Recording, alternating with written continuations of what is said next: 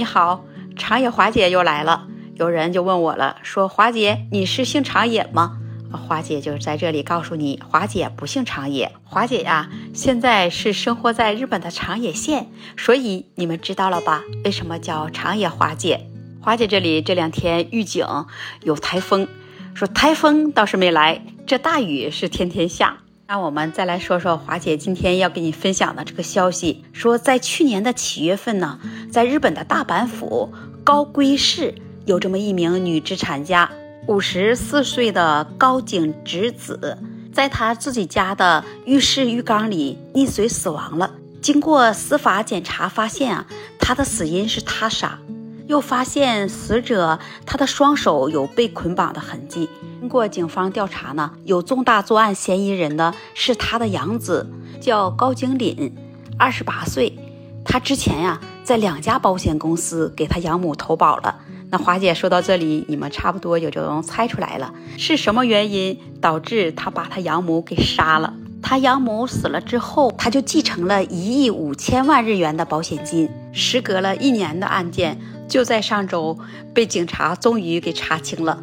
那日本警方呢？他已经收集了犯罪嫌疑人的足够证据，并且啊，确认凶手就是他的养子高经林。也就是在上周，他正式被警方给逮捕了。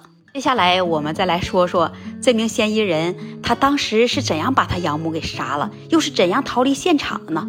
因为他和他养母不是在一起居住。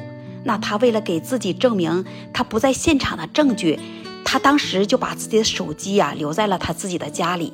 他这样做呢，他就以为警方是查不到他定位的信息了。他当时离开自己住处的时候呢，他还把自己伪装成了一名女子，还戴了一头假发，然后他就去了他养母那里了。这种精心计划，他觉得他做的是天衣无缝了，但还是法网恢恢，疏而不漏。最终还是没有逃得掉，还是被抓获了。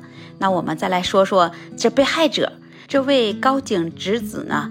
他从小家庭就非常的好，读完名牌大学毕业以后，他就就职于日本的银行。这位凶手啊，他原来的名字叫松田凛，是一九九三年出生在日本的兵库县，就读了日本的名牌大学。然后他也是在日本的大手保险公司上班。这位被害人，他的性格嘴甜，长相英俊，爱运动，也是这工作的原因，他就认识了被害人。接着他就改名为高景岭了。那更令人意想不到的是，为了坑骗这宝金啊，只相认了五个月，就亲手把他的养母给残暴的杀害了。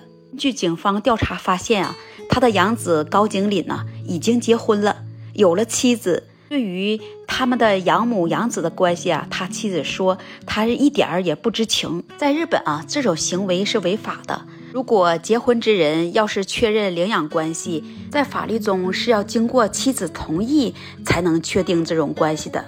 所以就在当时呢，这犯罪嫌疑人高金林他就是伪造了妻子的签名和印章。有消息说，目前这位嫌疑人和他的妻子正在办理协议离婚。接下来，我们再来说说这位犯罪嫌疑人。他领到了保金之后呀，他就买了一台兰博基尼的豪车，然后呢，开着豪车到处炫富。他把自己的家也搬到了东京都内那些有钱人住的那个富人区，在那里生活，经常去一些居酒夜场、高级的餐厅，把他自己呀。也变成了泯灭良心的人渣。他在抓获的时候呢，用口罩和双手捂住了自己的脸部。不知道他此时的心情是无法面对所有人呢，还是他在忏悔思过呢？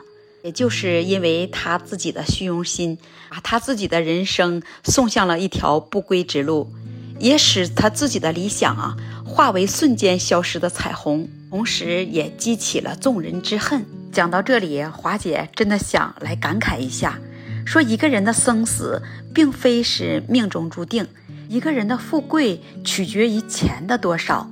如果这钱是不义之财，那在你消费的时候，你是否会有良心上的不安呢？一个人的生死也会取决于一念之间，一念是天堂，一念是地狱。我觉得呀，除了生死，都是些小事儿。你看那些美好的、留在心底的、遗憾的，那我们就要活在当下，且行且珍惜。听到这里了，你会有什么样的想法和看法？欢迎在评论区留言跟华姐互动，也欢迎关注订阅华姐的专辑。在华姐的专辑里，你能了解到最真实的日本生活，也能更深度的来了解日本的奇人趣事。那今天华姐就跟你分享到这里了，我们下期再见。